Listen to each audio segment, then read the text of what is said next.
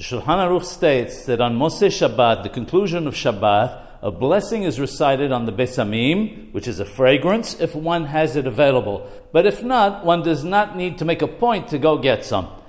The blessing on the Besamim is recited before the blessing on the Esh, on the candle. If one erred and recited the blessing on the candle before the Besamim, one should let the blessing on the candle stand and look at the nails of one's fingers as one ordinarily does when reciting the bracha on the candle.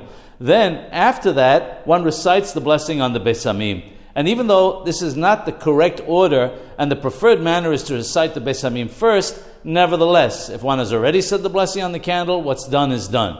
The reason the Shulchan Aruch mentions that we do not have to make a point of going to get Besamim if it's not readily available is because the purpose of the Besamim is to refresh one's soul, which is in pain over the fact that Shabbat has ended.